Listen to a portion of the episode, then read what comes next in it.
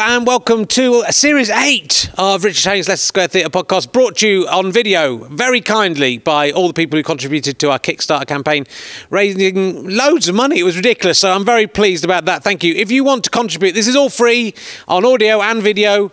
Uh, if you want to contribute to help us make more, there are lots of different ways of doing that. Go to gofasterstripe.com slash badges. If you make a one-off donation, uh, either for a badge or just without a badge, all of that money will be channeled back into the next series of RhLSTP, RhLSTP. If you want to help us make another series of As It Occurs to Me, which we're hoping to do on video next year in 2016 at some point, then go to the monthly badges, www.gofasterstripe.com slash badges. It's the same site, but go and pay a pound or more monthly and all that money will add up and hopefully help us to make As It Occurs to Me again.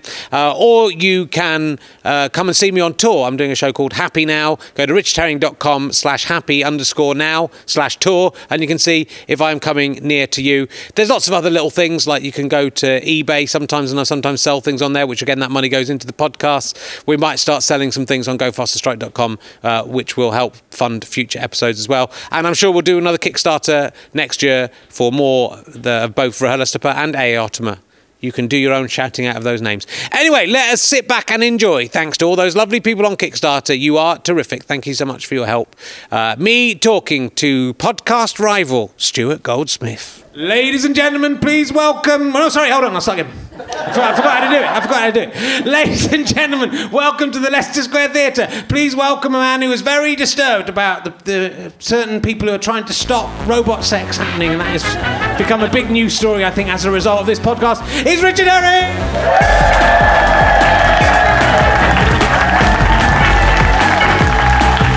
Just not taking this seriously. Hello!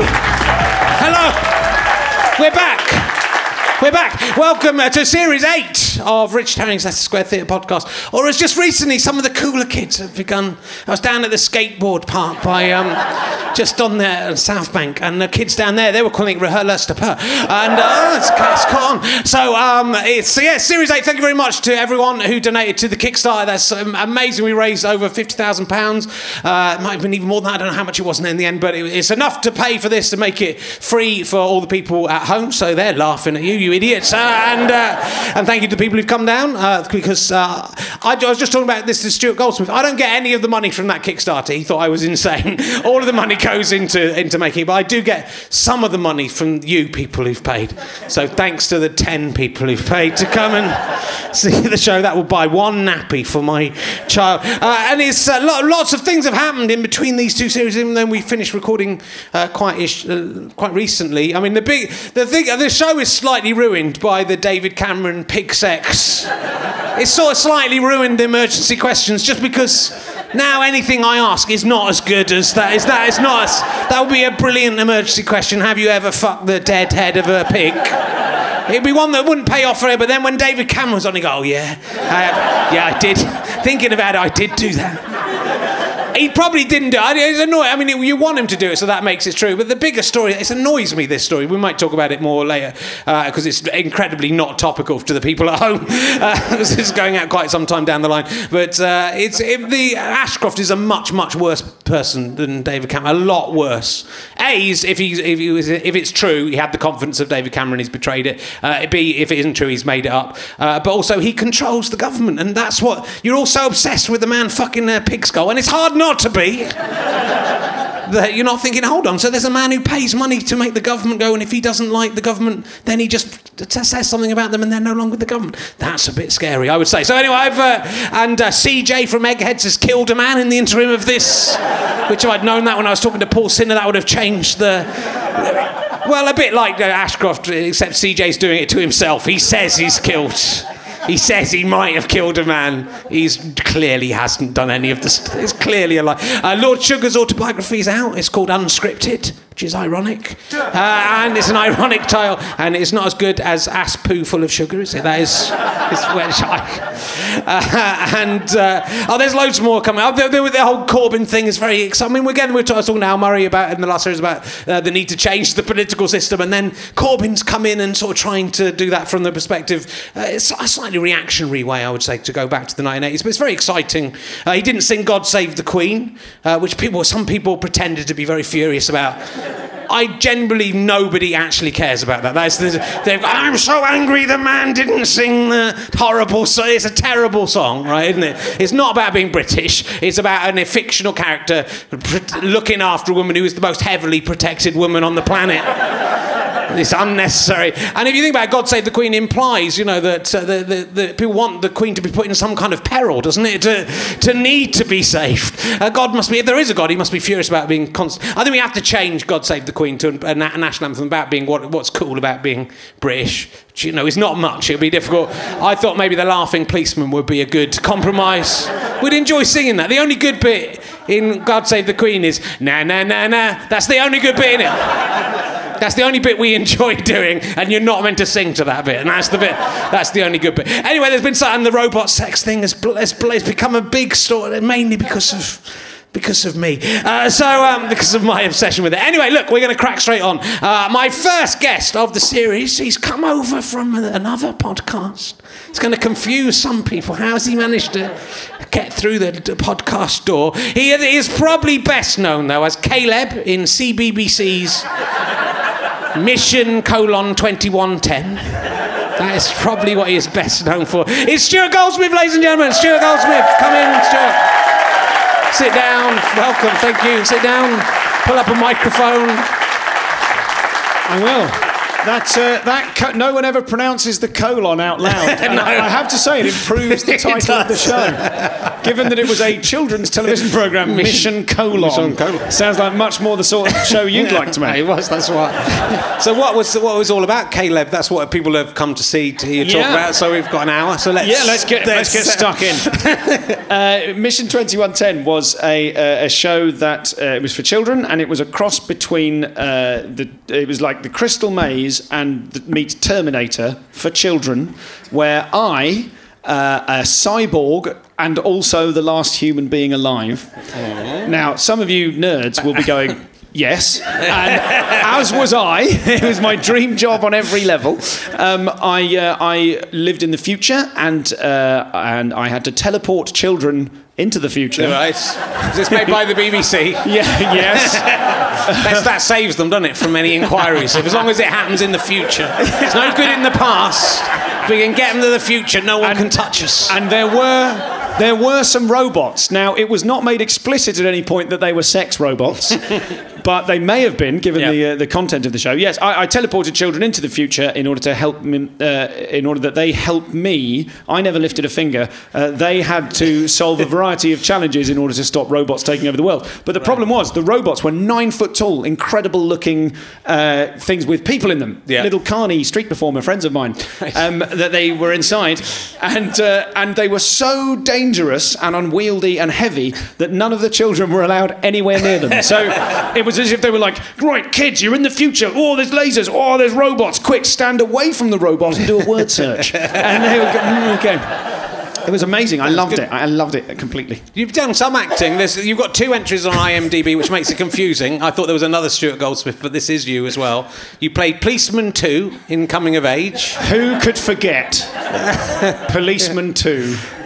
In what was it again? Coming, coming of age, which was like a sort of sub two pints of lager and a packet. Because I, think I was thinking it might have been two yes. or three down it for was, kids, though, wasn't it? It was for yeah, like it was teenagers. For, it was for there's those kids again. Yeah. No, it was. Uh, it, it, was uh, yeah, it was two pints of lager written by someone who had kind of written. They'd kind of come on in a sort of. I think they'd like I'm not saying they'd won a competition, but they like you know they it was like yeah it was a youth oriented yeah. version of it, and they yeah. were they were lovely kids, and I did the TV warm up for that show, oh, and eventually I think they took pity on me as I was scratching on the door. Can I be on the program? They went yes, you can be a policeman. Oh, can I be policeman one?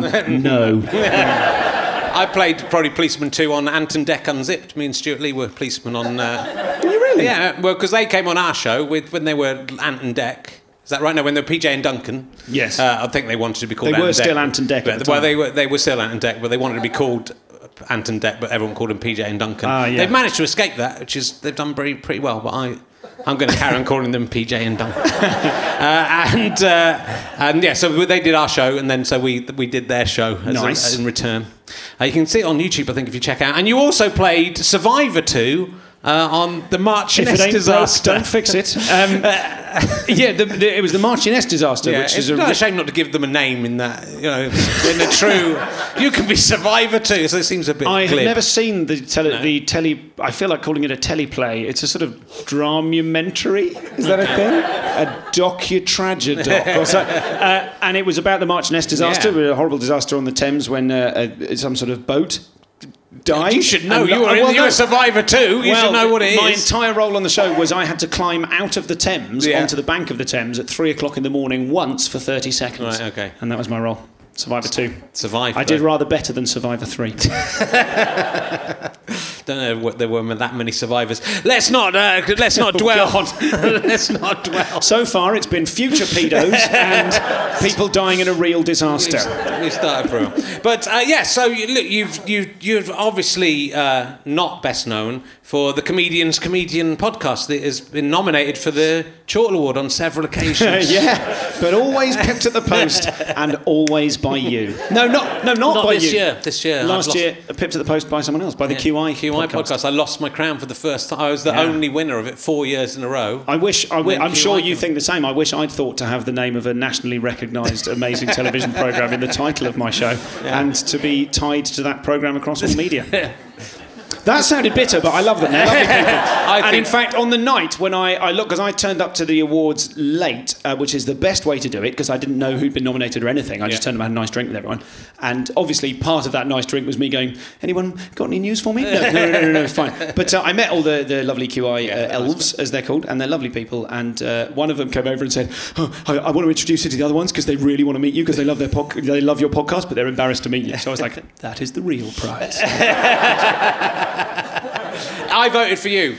Thanks, I, man. I, I, a, I didn't want to win because I felt it was embarrassing that I kept winning. Yes. It, meant, it kind of gave the impression there's I would nothing love good. to have that problem. It kind of gives the impression there's nothing good on the internet. That's it's like, well done, we've given it into the only podcast there is again. Yes. So it's nice that someone else. But I did vote. I think You it's an- voted for me, and you were you were uh, you were public about the fact I you voted was. for me, which I appreciated. And Yeah. you said a very nice thing to me just before Did you came I? on. Would you like to repeat it? No, I can't remember what it was. You said it for your. Oh no, it's exclusive content for your people only the people. No, it's my fa- well. It's the only podcast that I listen to all the time. Thanks, Although, man. uh, I do listen to it when I'm in the gym, uh, and so I haven't. I haven't heard it recently, uh, but uh, Should I start? Should I do that? Should we have an inter podcast thing where I go, "Go on, Richard, go on, Yeah, Richard, you you, can you can run." You can do. You could well, do I started with, when I last time I was going to the gym. I was trying to do a thing where I did a, a an exercise to Pointless. If I was on the exercise bike, I had to watch the entire episode of Pointless and be on and, and be on That's the exercise bike for that time. It's a very good idea for a, a workout if you enjoy it. You know, it doesn't have to be pointless, but if it isn't, you're an idiot. Uh, and you know, you can actually. I, and if I do it at home, I can play along on my phone as well as I'm, as I'm doing. Whilst you're on the exercise bike. and because I'm watching idea. TV, and it's a bit harder than just for different reasons on the uh, bike. Let's not get into it. Uh, but uh, it's you've been you've done 141 uh, comedians comedian podcast. Yeah, I have released 141, and I've got an, another 20 clogging up my hard drive and life. Wow. So yeah, I've done quite a lot of them. Because we've done this is our 82nd official one. I think we've done 85 Amateur. including yeah. yeah, I've, uh, I've done. I've suddenly realised I'm not doing enough podcasts. That's, uh, I could have released some more. Yeah, I've, I've done a I've done a load of them. I've just got back from LA from the from the LA podcast festival. And are they all different people? So are they all different people that you? Uh, Yes, they are. Um, Brendan Burns has done two of them, and Sarah Millican has done two of them.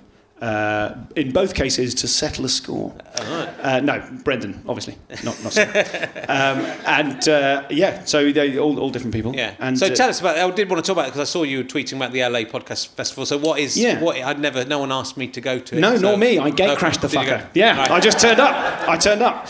Uh, and uh, yeah, so LA Podfest is the thing, and it's uh, I don't know if it's the first one, but it's been going for about four years, and it's a bunch of Americans getting together with a bunch of other Americans and going, "Who's this English guy? And why is he hastily uh, photocopied some flyers and is handing them out to our audience?" so uh, yeah, so I did that. It was Yeah. amazing, really exciting. And Um, you did quite a few out there with American. yeah, comedians. I, I interviewed uh, Jimmy Pardo, uh, who's a brilliant comic and used to open for Conan O'Brien, and I interviewed Todd Glass, who famously uh, came out of the closet on the, the WTF podcast uh, three years ago, and um, and also Jackie Kashian, who does a super nerdy one called uh, the Dork Forest, and also Dave Anthony, who uh, who is one of the people that runs the festival. Don't know any of them. They all sound rubbish. So uh, it's. Uh, I had uh, I had Stephen Fry on this. So, you know. Yeah, you did. You know what? I've always I wanted to say this. But that the best question asked on this show was, "What's it like being Stephen It Fry?" was. That's the question we want to know. That "What's it like being you?" is all I want to ask on my show. And it wasn't even your question. wasn't it was a child. And everyone went, "What a stupid question!" And then Stephen Fry went, "I nearly killed myself." Everyone, "Ah, follow the child. It's such a good question. That's the only Yeah. thing we care about, isn't it? What's it like being you? Yeah. And he gave a brilliant answer to it. It Well, great. your show is one. You're basically one of my emergency questions. Is your show is where do you get your crazy ideas from? That's basically, that's basically what your podcast is. You've taken that and turned it into a whole podcast. Yes. Where do And you get what- your crazy what- ideas I, I from? have the reverse thing. My emergency question is, uh, who are you most jealous of? Oh yeah, that's good. That's quite good.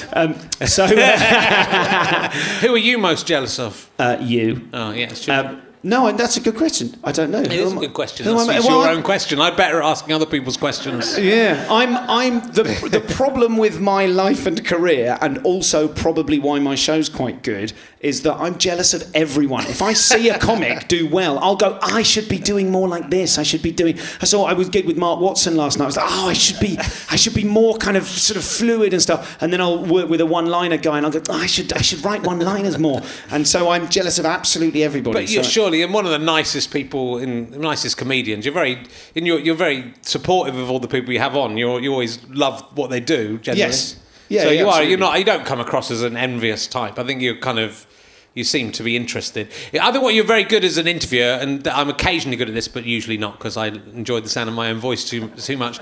Is to is to just when you interviewed me, the best thing you did is just you ask a question and then go very quiet for a long time. Yes. Knowing that any comedian, if they just get to the end of a sentence, will go, "Oh, no one's talking. I better carry on," and then so they end up adding more stuff. Yes, Luisa Omielan called me on it though Oh, because I, there was a bit when I interviewed her when I, she said something like, "Oh, because of this, because my dad was so angry," and I kind of with my hand, and I'll need to explain what I'm doing for the listeners. I, I kind of went uh, a gesture that means.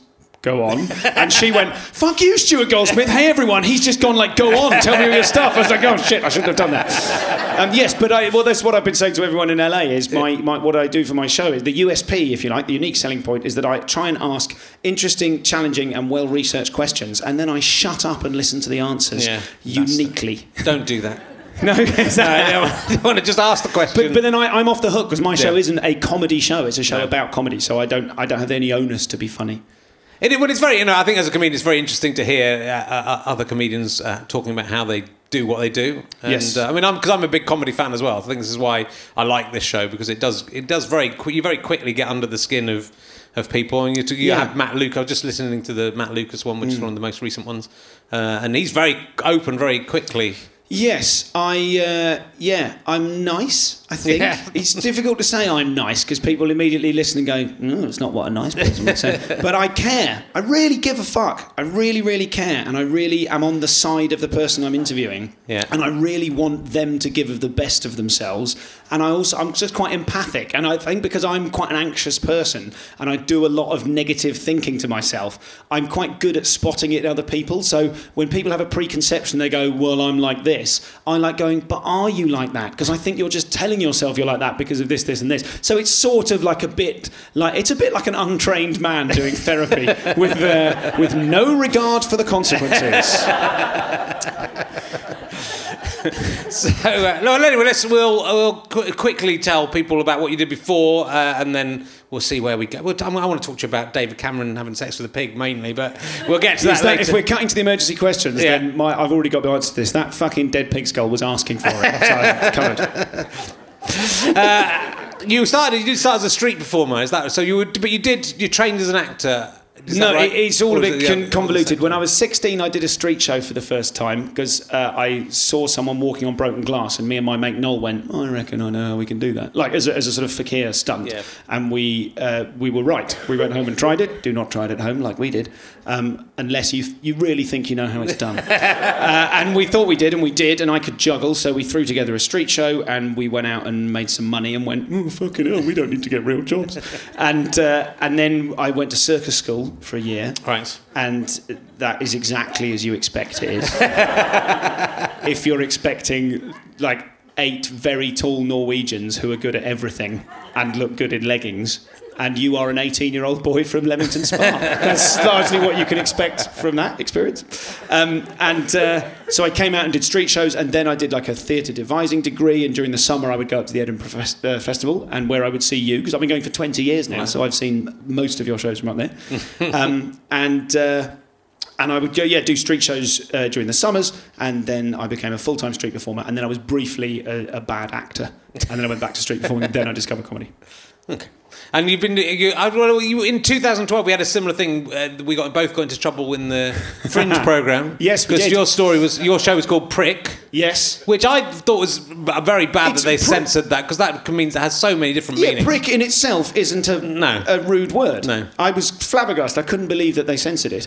And I, I remember thinking, oh, this, this is like the first whiff of some publicity. I might sell some tickets. And then I looked on Chortle uh, the next day and it said, Richard Herring outraged the word, that Stu can't use the word prick. And I went, oh, I've learned how the world works. that was very, very smart. Well, I did talk. You know, I, I was doing talking cock, which I'd done before in Edinburgh. Yeah. Never had any problem with. And again, talk, cock has lots of different meanings, so it does. It not. It would seem very weird that I don't know if this is still carried on beyond that year because I don't think there was sufficient outcry that they were quite embarrassed and retracted. It seems Bec- very weird that the Fringe program would start censoring it, but it was just ridiculous to. Yes. Without was- knowing what, because you could, you know, you could have been someone who burst balloons or something. I mean, you would be a prick, but that could be. bursting exclusively other children's balloons. yeah.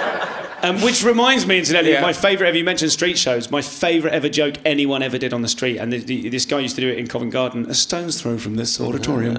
Uh, a street performer called Pepe, who was the best that ever worked. I think he was Yeah. amazing. And his best joke was uh, he, or my favourite of his jokes was he had a huge, huge crowd. Like he looked like a really dirty, shabby clown, and was. And um, and he'd find the cutest, cutest little kid, like a little three-year-old kid, and, and he'd beckon them, and they'd walk out. This big crowd watching. They'd walk out on their own, and he'd blow them a balloon dog. And then when they got about a metre away, he'd beckon them up and they'd get slightly closer and he'd put it on the floor, stamp on it, and give them the finger. And it was the funniest thing I'd ever seen in my life. It was just outrage, wall to wall outrage.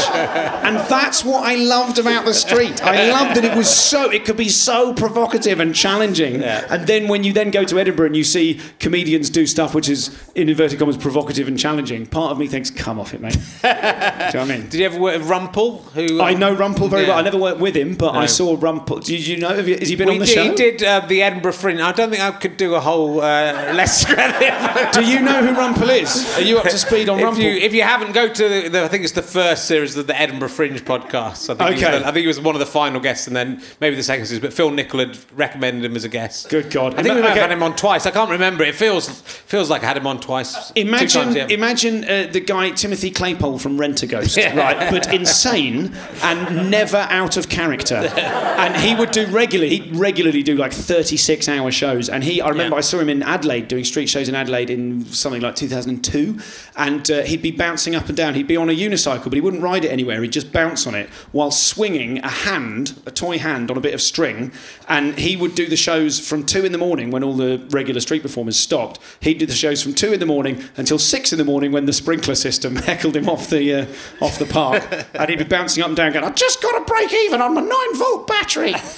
and he would always talk like that and wore a prosthetic nose, which he never took off. yeah. Horrifying. It was very very interesting talking to him.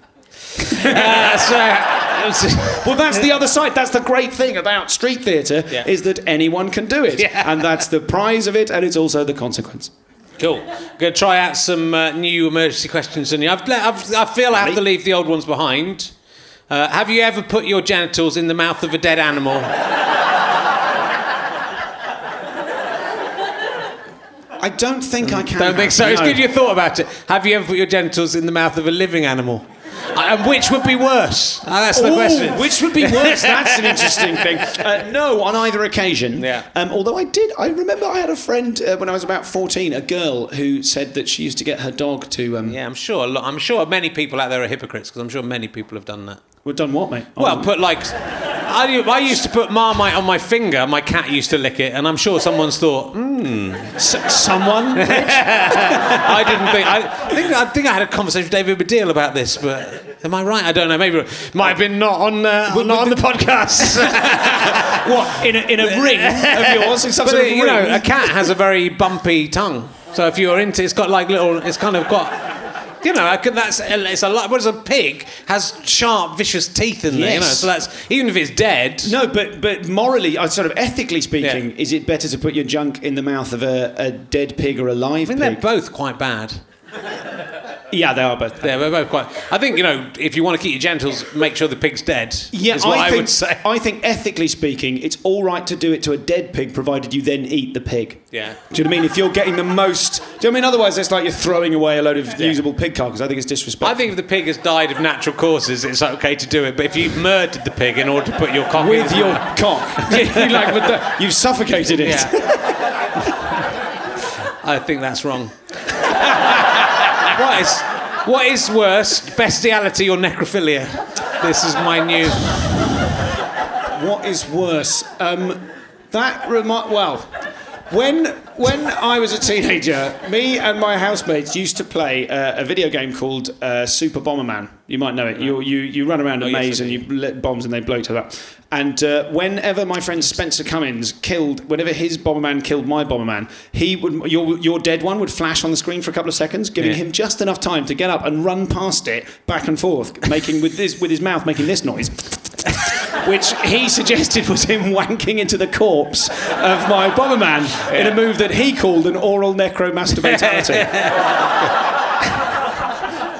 so, in answer to your question, what's worse? Ne- well, did you kill the? Were we talking? Well, I'm talking living bestiality with a living animal. Um, I would say I would with- say or bestiality with a dead person. Is that the question? Uh, no, bestiality, necro, best, you can't have Sorry, sorry, with necrophilia with a dead human. or animal. I don't care.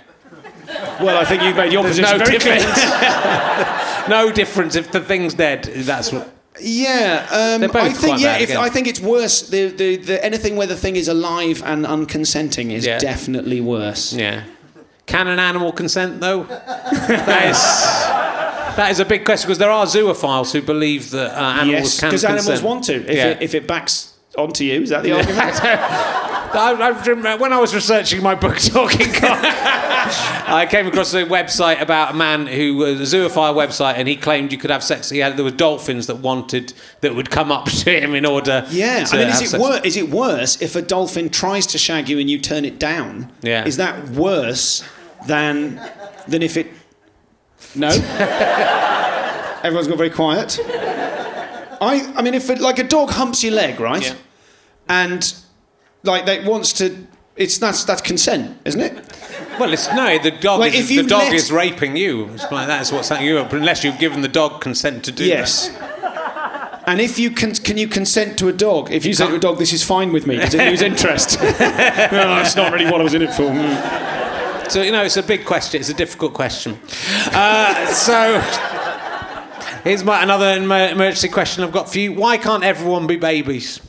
That is my new emergency. Everyone oh, Yeah. on the subject of babies, I've Yeah. got I've got a present for your Have you? Oh, I've got a that's very present for your little child. Oh, thank Would you. you like to Shall I open, open it's it a now? Good, it's a good present. They're going to explode. I don't know if afraid. you like to say the name of your, your child. My child's called Phoebe. She's love. She's still alive, which is an, an That is a amazing major achievement. It Well is. done. And I know you're Well having done. a, a baby. It's a it's a bib.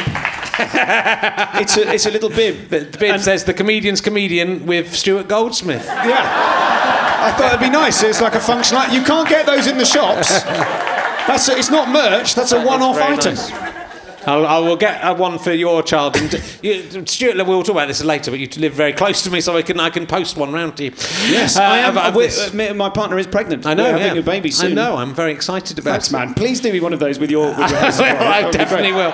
Why can't everyone be babies though? Wouldn't it be good It would. if everyone just became a baby? I'm not saying like Well, everyone immediately with Yeah. all the existing infrastructure Yeah. suddenly became just a baby. everyone became a baby. I think it'd be great. Yeah. I mean, it'd be carnage, wouldn't it? Well- there'd be like one evil king baby who's Yeah. bigger and tougher and smashed all the other babies. I think everyone would die quite quickly, Well, yes, but, but, you know, uh, it would be cool for a bit. and it would save the world because Yeah. all the people would die. Yeah. All the babies would. All the If they all died, die. if none of them grew, if do you think if everyone became a baby immediately now, what I imagine is an alien gives uh, finds a crystal. Some Buddhist monks find an alien crystal. This is the last chapter of any Stephen King novel. They touch it, and then everyone turns into a baby. Yeah. Uh, I mean, it'd be a good movie, wouldn't it? That would, you'd watch that movie, and then Yes. uh, Difficult I'm to cast. pitching it. Uh, Can you imagine the baby that would play The Rock? If he was like the hero, Dwayne Johnson, the baby version of him.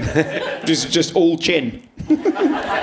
I suggested this on Twitter the other day, and everyone was going, "But you know, where? What would this? What, what would? How would uh, people do this?" And I'd go, "It wouldn't matter. There'd be babies. It's basically the answer to everything. So they wouldn't do that. They'd be. Where would buildings come from? Wouldn't matter. There'd be baby. There'd be babies. Yeah. be- So what you're imagining is actually an apocalyptic event, Yeah. whereby rather than like lava or a meteor, everyone turns into Everyone babies turns and, then, into baby. and then dies after a few But hours. like babies are really funny, right? They, I, I got I got this idea because I was watching my daughter asleep, and um, I've got like a camera set up to watch her. It's not creepy. You're meant to do it, uh, and uh, and uh, You just- and was- David Baddiel with your cameras. moving- she was just moving around like that. I thought it would be nice if everyone was a baby. It would just be much better yeah, because they don't have, they don't have any judge. There's no judgment.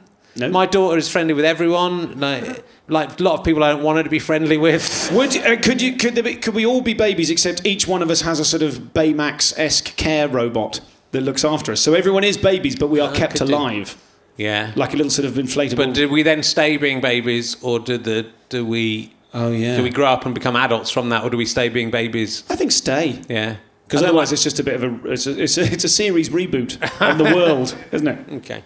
Not that hasn't been successful an emergency question. I think it's a good question. Maybe I didn't give you the best. This is. uh, I'm just. I'll try a few. I'm trying them out. I'm sort of just seeing this very much as a practice one before I get on to the proper guests. so just, you just know, to get me the, back the in. sad part is I'm fine with that. What? This is my, my favourite emergency question I've ever come up with. What is the worst emergency you've ever been involved in? it's a great emergency question because it works on two levels. yeah. The worst emergency. Apart from the Marchioness disaster, which I'm not counting because that was No, it doesn't. pretend. I was uh, a reenact- Yeah. What's the worst emergency you've ever reenacted? It's a, it's a slightly different flavour of question. The worst emergency? God. Oh, I don't know. You never I was in a pub that got hit by a car. Wow, that is pretty good. I mean, that's just not a thing, is it? But it was. It happened. I was in a pub. I was in the Montague Arms. Do you know it in South East London? Yeah, I think I do. Ludicrous pub where they've got like stuffed zebra pulling a rickshaw and crocodiles and stuff. And I was in, and a, a, a car came skidding round the corner, slammed into the side of the pub, and then drove off. Wow. And it's obviously been nicked or something. And I'm quite good in a crisis, so I immediately, like everyone else, was like, "What's on?" And I was outside writing down the reg on my hand in biro. Um, but I didn't really. I wasn't involved. Did in they it. capture the men who did I it? don't know. Or I went back inside and had a macaroni cheese. Okay. Good. That was a good. That, we, wouldn't have, we wouldn't have got that question, would we? I think that for me, I think I was uh, when I was in. I did some Camp America when I was uh, 18. Okay. You know, when you go to summer camps in America and, and they don't pay you, but you work there for ages. Yes, yeah. Uh, and on the uh, this is on the la- we were in the redwood forests in, in northern California. Hmm. Which in a lot of ways was amazing because, but but we, we, we were it was an unusual summer camp in that most of them are for very rich kids and this was for all the poor kids from San Francisco and um, and uh, yeah and uh, what's it called I should know because it's all in the Ice-T songs. I can't remember the name of the other really rough area in San Francisco. But uh, on the last night, when all the kids had gone home, thankfully, we had a massive party, and then that someone, the one of the cabins went was on fire, and we were 200 miles away from the nearest fire station, and all the trees were going up on fire and stuff. Wow. I think I died, and uh, the, the rest of my life has been a weirdly I mean, it's dream. certainly it's certainly a great question for teeing up your own anecdote. It is. Thank you. I don't think I've ever told. I don't think I've told anyone that. I was just wondering what my answer was. This is the first Yeah. time I've asked. No, it. it's a, it's a good question. I mean, I was in a very serious car accident when Were I was you? a kid. I, I don't know. Do I want to talk about that. Okay, that's the problem with that question. This should usually be yes, I was in 9/11 and all my Yeah, well, that- my that- family were all killed. That comedian, there, isn't there a comedian Yeah. in the States who claimed he was in 9/11 Yeah. and he's just had to come out and gone, no, I was, uh, I was, I was young and I was getting interviewed and um, I just claimed I was in 9/11. That's knowing your did. right to be horrified. he did. Well, there's two because also the woman who was the head of the survivors group from 9/11 Yeah. turned out not to have been in 9/11. no way, I didn't So know it's that. like the kind, but it's the kind of you're going to make up a lie, you know. So if you want to get attention, go big. Yeah, just go. Go yeah, I was in 9/11. I think I might do it. I was in 9/11. did, I did I was in- 9/11. I masterminded 9/11. guys, guys. I was in one of the planes in 9/11. Oh, I think this is the worst thing I've ever said on record or any kind of public recording. Okay. If you were a dead I pig, absolutely didn't mastermind 9/11 because that is the sort of thing that you they'll bang you up. they will. I'll get snatched off the street in a van with all the windows. they will. If you, one of those if you, if you have the done it, I think You know, a greenhouse. I think they think. I think they think they've got the guy who did that one, but we'll see. Uh, if you were a dead pig, would you rather be eaten or orally raped by a future prime minister? like it. I just hope to God it's still topical. um, uh, I would rather be eaten. Would you? Yeah. It's a good story, though. I mean, like, what I like about the, in the end, it's a kind of revenge for the pig, isn't it? The pig had been killed or was dead, and then was was treated very badly. But in the end, he may bring down the Yes, prime it's like minister. what happens if there was a film of the life of the pig and it was tragic and then it faded out and it was a black screen and then white credits came up Yeah. and said, actually, in 2015, people found out and Cameron, the whole government fell apart. Yeah. Don't fuck dead pigs in the mouth under any circumstances. And then he just really. cuts to the pig's skull, going. Like, especially not if you're being groomed for power. Like Yeah. they must have known in the kind of that Bullingdon gang. They must have.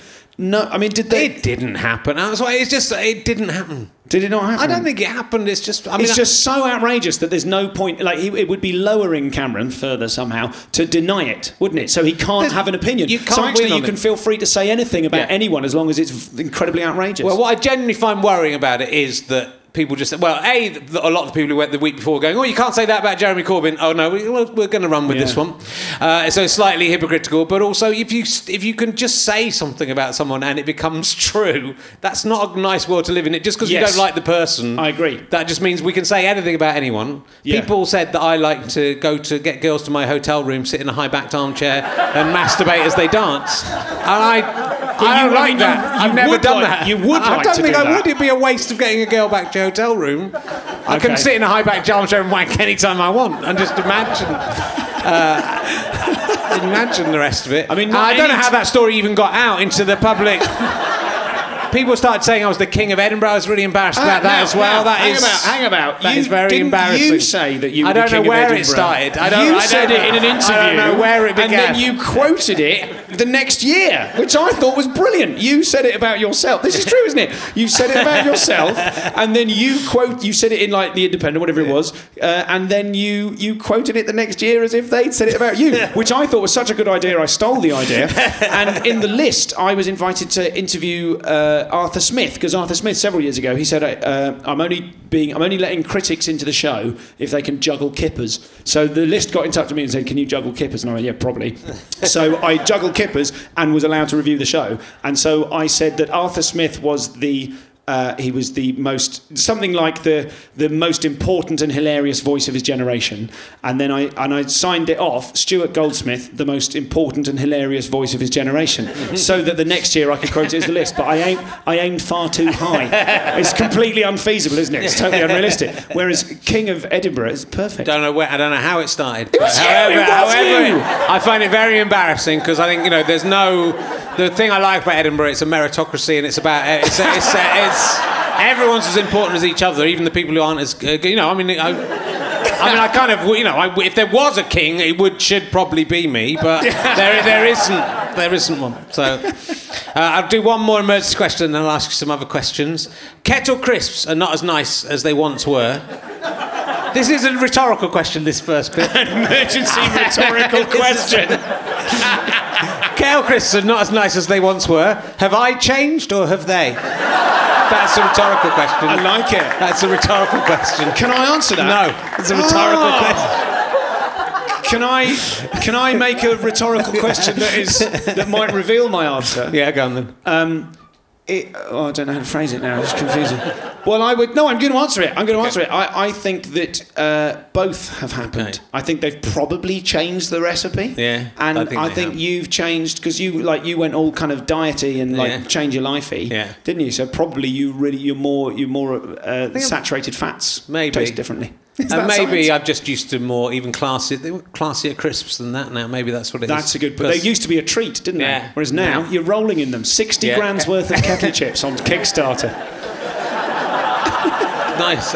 If you could travel back, and this is the question. If you could Hmm. travel back in time to compare any food of today with an equivalent in the past, it comes in two parts.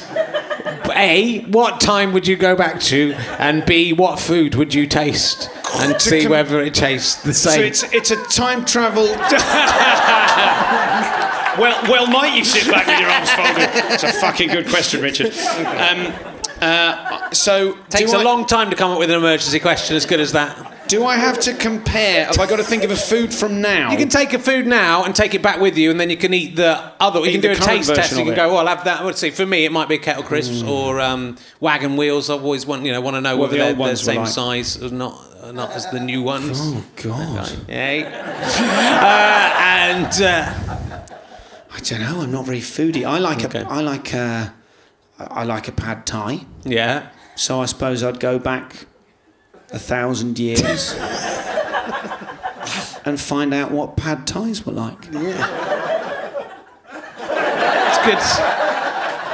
Sometimes the best questions don't get the best answers. That's why. That's why. That's just.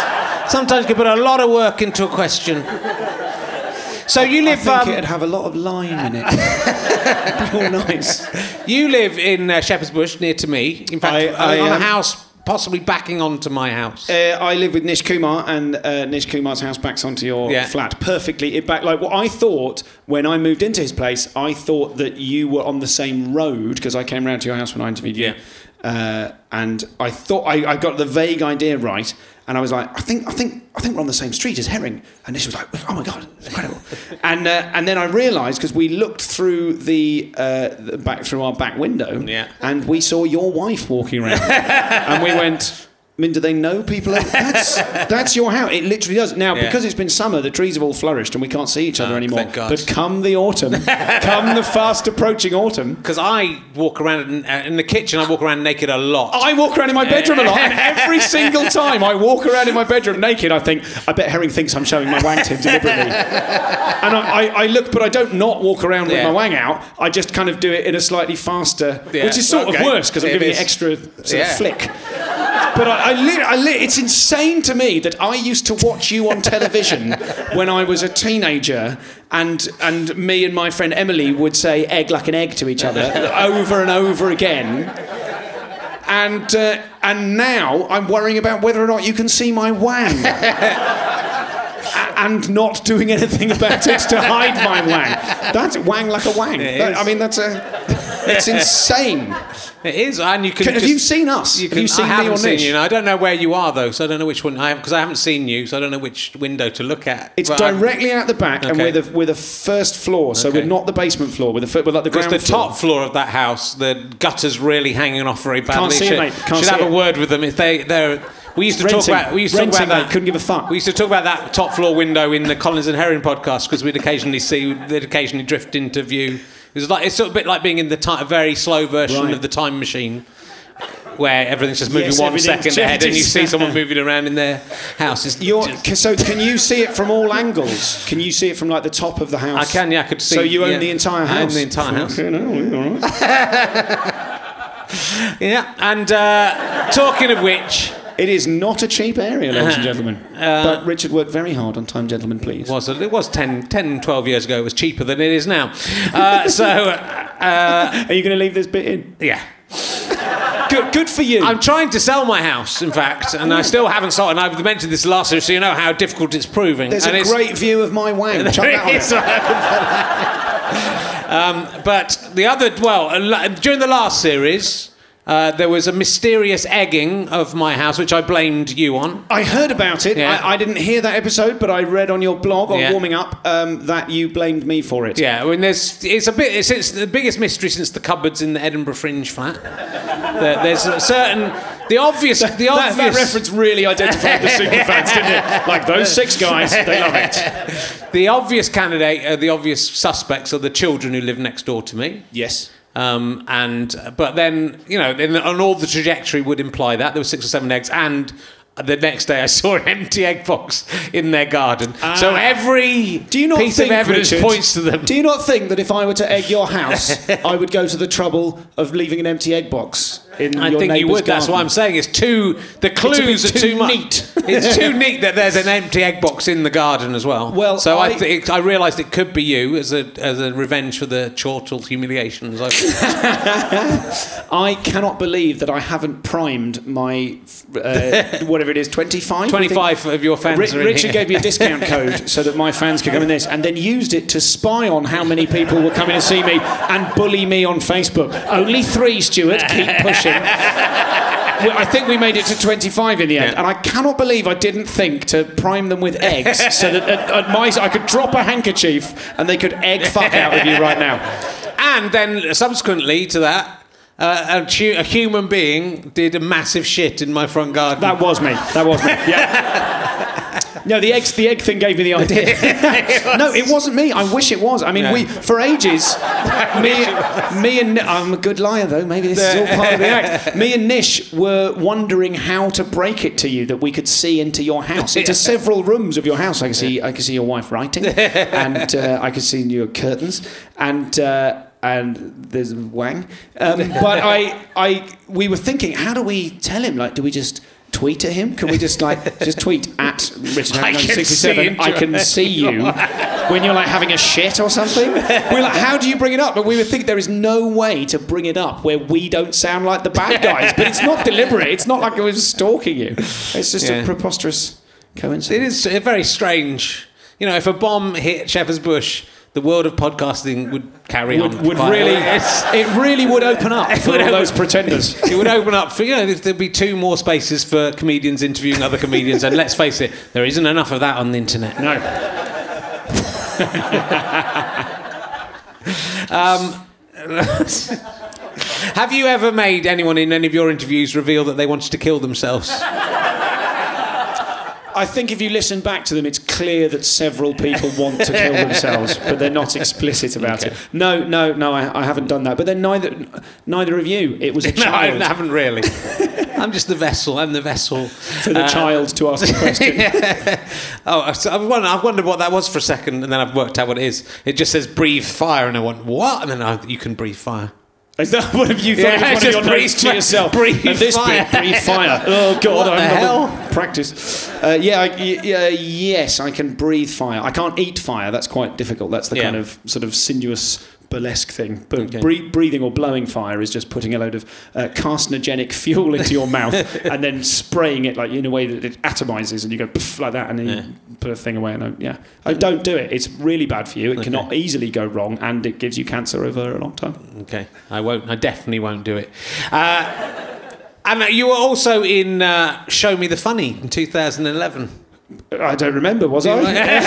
Yes, I was. I was. Hey, who remembers Show Me the Funny? There we go. 10 million, they does. said. 10 million people are going to watch this. Three of them. Three of them. Yeah, It was I- a sort of. Was it a, a sort of talent show of stand-ups, kind of, That with is- a bit more to it? That's no, no, no, No, more to that. it. No, uh, they told us it was going to be like MasterChef for comedians. Right, yeah. It was not. In the end, it was yeah, it was like a talent. It was a yeah, it was like a talent show for comedians. If instead of you seeing the comedians doing any stand up, the comedians had to go on stage and do some stand up. They'd just written in front of the audience of people that it was written about. Like so, in Liverpool, it's an entirely female audience. They sort of changed it up. So you've got to write jokes for an entirely female audience of Scousers, and you stress about it for three days, and then you go on and you do all these brand new jokes. You're not allowed to do any of your existing material, and then you have a lovely gig, and then they in the final program don't show any of the gig, uh, instead focusing on Jason Manford in the uh, lovely Jason Manford in the wings, looking at the camera, going, "Stu's having a great gig." That's what it was like. It Right. was it was intensely troubling and painful. I think I probably had the biggest problem with it out of anyone that was on it. Well, did you nearly walk off the show? Is that right? Or, I oh I don't know you- that I didn't realise that was public knowledge. Yeah, I, I No, I got it off the internet, so it's on there somewhere. All right. Um, I nearly did, yes. When I realised what it was really about, I thought it was going to be like you're on a submarine, you know, Yeah. make jokes about submarines to the submariners. And it, it was like, you're in Liverpool. Um, and I. I I found it very, very. Uh, it just filled me with anxiety. It was so weird being on a show when you knew that the producers weren't on your side. Yeah. They, they weren't actively anti you, but they, it didn't matter if you did well or badly because it was all good telly. And, uh, and so I rang my brother and I said to my brother, listen, I, I think I'm going to, I've had enough. I'm just doing my head in. I'm in tears every Wednesday. I can't cope. I'm going to go home. Um, and my brother said, you can't quit. And I was like, I, I can, mate. I'll do what I want. He goes, no, you can't quit. I'll tell you why. Uh, he said, if you quit, they'll film you walking away and they'll play Coldplay over it. and I didn't quit. and, I, and I nearly made it to the final. And then weeks later, I did a gig and I said to someone, or months later, it had already gone out on telly, and I did a gig and I, I mentioned it briefly as part of something else. I was talking on stage, I mentioned, oh, I did this TV show. And someone came up to me in the audience, uh, some from the audience came up to me in the interval, and they said, um, uh, you, what telly program were you on? And I went, oh, it's called Show Me the Funny. It was like a sort of talent show thing. Yeah. Was that the one with Jason Manford? And I went, yeah. And he went, because I saw that. in such a way as I was like, and he didn't recognise that I'd been on it for six right. episodes. So people, you know, the public are very fickle. The public are very fickle, very and I have a generic face that I look like everyone's brother's mate. So it's just difficult to remember me. Is the, is that show where you got Alice? There's you got an Alice Cooper quote on your website saying you were really funny. Uh, no, that was no, that was from uh, a television warm-up job that I did for oh, okay. a daytime television program okay. called Loose Women. Oh yes. Fuck you, it paid my mortgage for three years during a, rocky patch. Yeah, I, I was on Loose Women. Yeah. They were all lovely.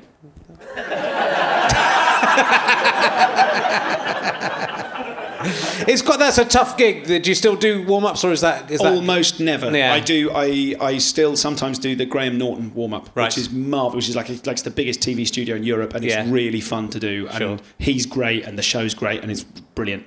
Um, but I don't really do any others anymore because it's a, it can be a bit of a trap for a comic because you, you they're very well paid or yeah. they can be, but it's not the same as being a stand-up comedian.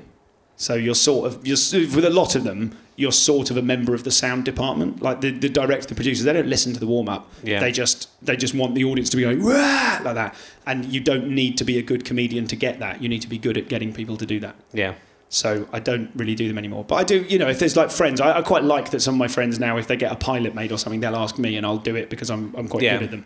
But, well, it's uh, nice when they match the person up with the show, and sometimes they do that, and sometimes they don't. So sometimes it feels like, oh, you'll go well with this audience, and you'll be a good person to warm this audience up. But then sometimes, yes. sometimes you'll get entirely the wrong kind of comedian doing it, or, or, yes. or the wrong. and it can, it can really affect it. It can really affect uh, how a show works. Um, and it can, like, I've, I've, I did a, yeah, I, I, I, did one recently that went very badly, and I don't want to talk about it because I, I, think, I think I fucked someone's career. but it, but at the same time, like being like hosting a, a stand-up gig, it is important. You know, when the MC, their relationship to the room, that's yeah, important. Yeah. But at the same time, it's not as important as I think to myself that it is. Like I've, I go out there going, "Oh, I've got the whole night on my shoulders," and you don't really. You just got to get them facing the right way, and it's up to the act. so if this person's career is fucked, it wasn't me.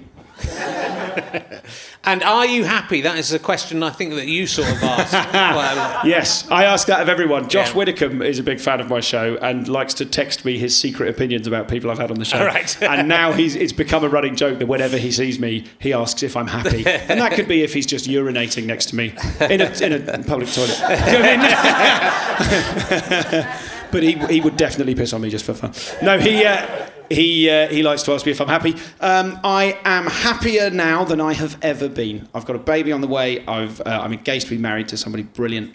Well, you've done that the wrong way round. I, I, I, we got engaged first, and then we just got we just got. Still is the wrong. You should have waited until the wedding. I should have waited day. Until proper. I'm sorry. until the wedding day. um, but yeah, I'm yes, really happy, and I've had uh, I've, I've been I had sort of therapy in and on and off for a okay. long time, and that's recently that's really really worked and uh, the podcast, my podcast has given me, and your podcast has given me a lot of positivity as well. But the show and the fact that I'm connecting with humans and people write to me, people email me and say that my show has changed their lives quite often, yeah. and in a way that constantly bewilders at me and makes me feel really happy. Yeah, it's so, yeah. well, it's nice to have that to you know to have that connection with people. Well, it's, yeah. it's like when you get th- and the great thing about the internet is it's all over the world. I just love getting those yes. emails from Antarctica or yes. you know the middle of Africa somewhere, or Afghanistan. You know, where, I wouldn't really necessarily be expecting people to be listening to this. It's yes. kind of a, it's a sort of bizarre feeling. it's a that. magical thing, yeah. and we were talking before we came out about how podcast, this show and this show for you, I'm sure it's not a means to an end. It's the it's the end in itself. It's the thing It's the thing, and it's it's better than telly, and it's better than radio in lots of different ways. Well, I think it is, and you know, I, th- I think we were also just in a way, TV. People always say to me, "Well, why don't you do this on TV?" And you kind of go, "Well, no one is asking me to do that. That is quite yeah. a big. That's quite a big part of the problem." Uh, and, uh, but I don't, you know, I don't think either of our shows would work as a TV show because it's the looseness of them. It's the fact that you can go anywhere with it. It's the fact you can spend an hour talking about something that you know yes. wouldn't necessarily be that interesting to. Yeah, there's the intimacy. The general public. There's the know. intimacy of the connection, like the fact that it's audio and there will be people listening to this now in their baths. Stop yeah. it. Um, and uh, and and while they're running, and you have a, and while they're driving, and while they're getting on with other things, and you're a really intimate voice in their ear, and that's really special. But I, you could say that radio is like that. But the difference with with podcasting is that you're the boss, and my podcast is the most successful thing that I've done in terms of the the the reaction that people have had about it and the emails from all over the world and the, you know people being excited about it and very kindly donating to it and wanting it to continue it's been really successful and i have to think that's because i'm just doing it to please myself I'm not doing it to impress anyone or to use it as a stepping stone to something else. I'm just doing it because I care how Richard Herring writes his jokes or how Patton Oswalt writes his jokes or whoever. I care. I really care and I want to know. And I get to spend as long as I like asking that person and presenting it as I want and having an actual conversation about it. And I, I don't think that. You, I'm not saying it it could never work on TV in any format. Honestly, I'd love to do it on TV, but uh, but the way it is now and the the pace and the engagement of it, no one would sit and, and watch that on TV for an hour and a half or for two hours. But I get to have those conversations for that long, and people get to participate in them. You'd be surprised people watch this for an hour and a half, two hours on, admittedly on YouTube, but you know it counts.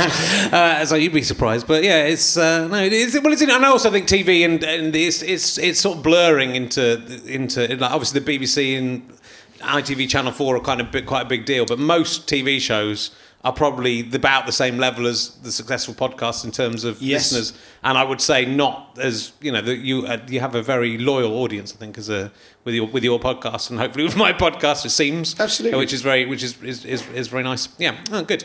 Uh, and you won the Ham Fist Award, which you know is just funny because of this show. So there we go. Uh, we, I'm not going to ask the question, but. Uh, you had the, the worst review in Edinburgh I year. Was... Of all the, there's a, a website called fringepig.co.uk or .com which uh, reviews the reviewers at the Edinburgh Festival. It's very funny, and no one knows who writes it, and uh, uh, it's not me.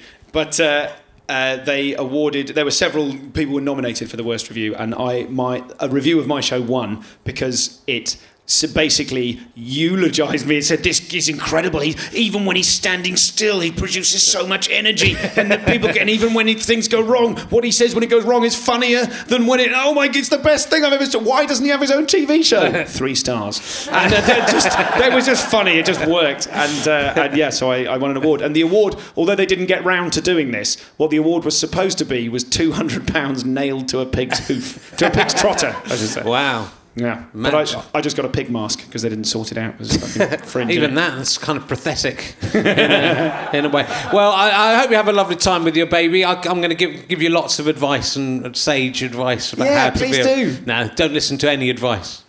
That's the that's the only advice. People give people try to give you like advice, and it doesn't help because you know, all of the babies are really different and our baby's just ridiculously good. So I can't, I can't help you out with. We don't. Are you going to have another one? Oh well, I hope so. That's the trap everyone has. They have a golden baby and they go, "This is easy," and then the second one's a bastard. Yeah. Yeah, well, we just uh, I'm reading a book at the moment. It's like the secrets of the baby whisper or something, and yeah. it says there's there's five different types of baby. You can have a happy yeah. baby, a lazy baby, or a grumpy baby.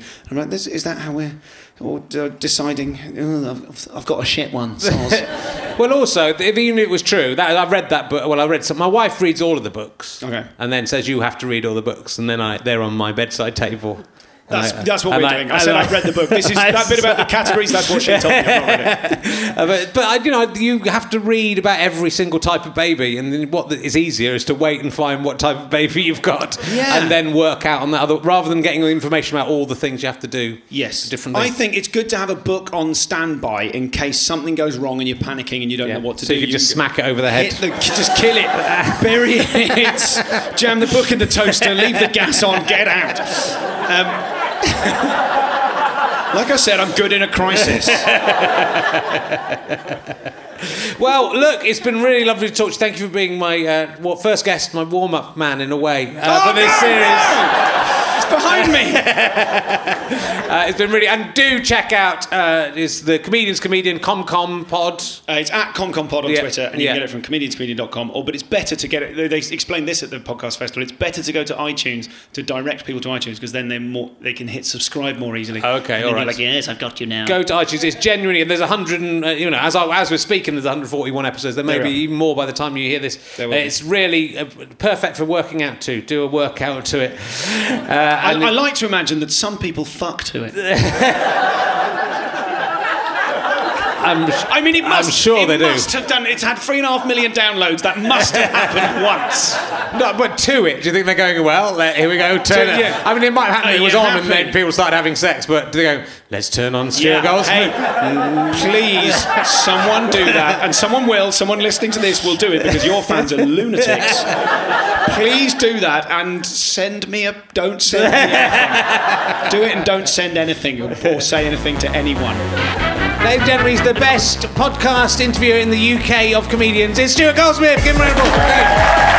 Thank you very much. We'll be back. You have been listening to Richard Herring's Leicester Square Theatre podcast with me, Richard Herring, and my guest, Stuart Goldsmith. It is a very nice show. Thank you for listening. The music is by Pest. The, thank you very much to the everyone at the Leicester Square Theatre and of course to everyone at GoFasterStripe.com, especially Chris Evans. Not that one, come and grow up. We wouldn't have him, would we? That's stupid. It was produced by Dave Cribb. It is a Sky Potato Fuzz and GoFasterStripe.com production. Thanks for listening. If you've enjoyed this show, then why not come along and see us live at the Leicester Square Theatre? Go to leicestersquaretheatre.com. You can buy tickets uh, every Sunday at 4 pm uh, until November the 29th. Or you can come and see me on tour, principally in 2016. There are a few dates uh, coming up in October. Go to richardherring.com slash happy underscore now slash tour and you can see if I'm coming near to you. Or go to gofasterstripe.com slash badges and buy a badge or just give us some money and that will help us to make more internet content or just keep enjoying this for free and maybe tell your friends about it or keep it a secret. It's up to you. Thank you very much to Rich Simiska, come off it, Christopher Taylor, James Bonsall, Edward Bauer in capital letters, Jonathan Harden, Rob Hathaway, Will Dunn, uh, Will like a Willie, Dominic W, Kieran, John Gleaves, John Daintree, Jason Humphreys, Thomas Smith, Andrew Green, Richard Spur, Jane Jacks, at last a woman, uh, Alistair Wallace, Jim Hoff, uh, Jim Half, could be anything, could pronounce that in a million different ways. It's like cough with an H instead of the C.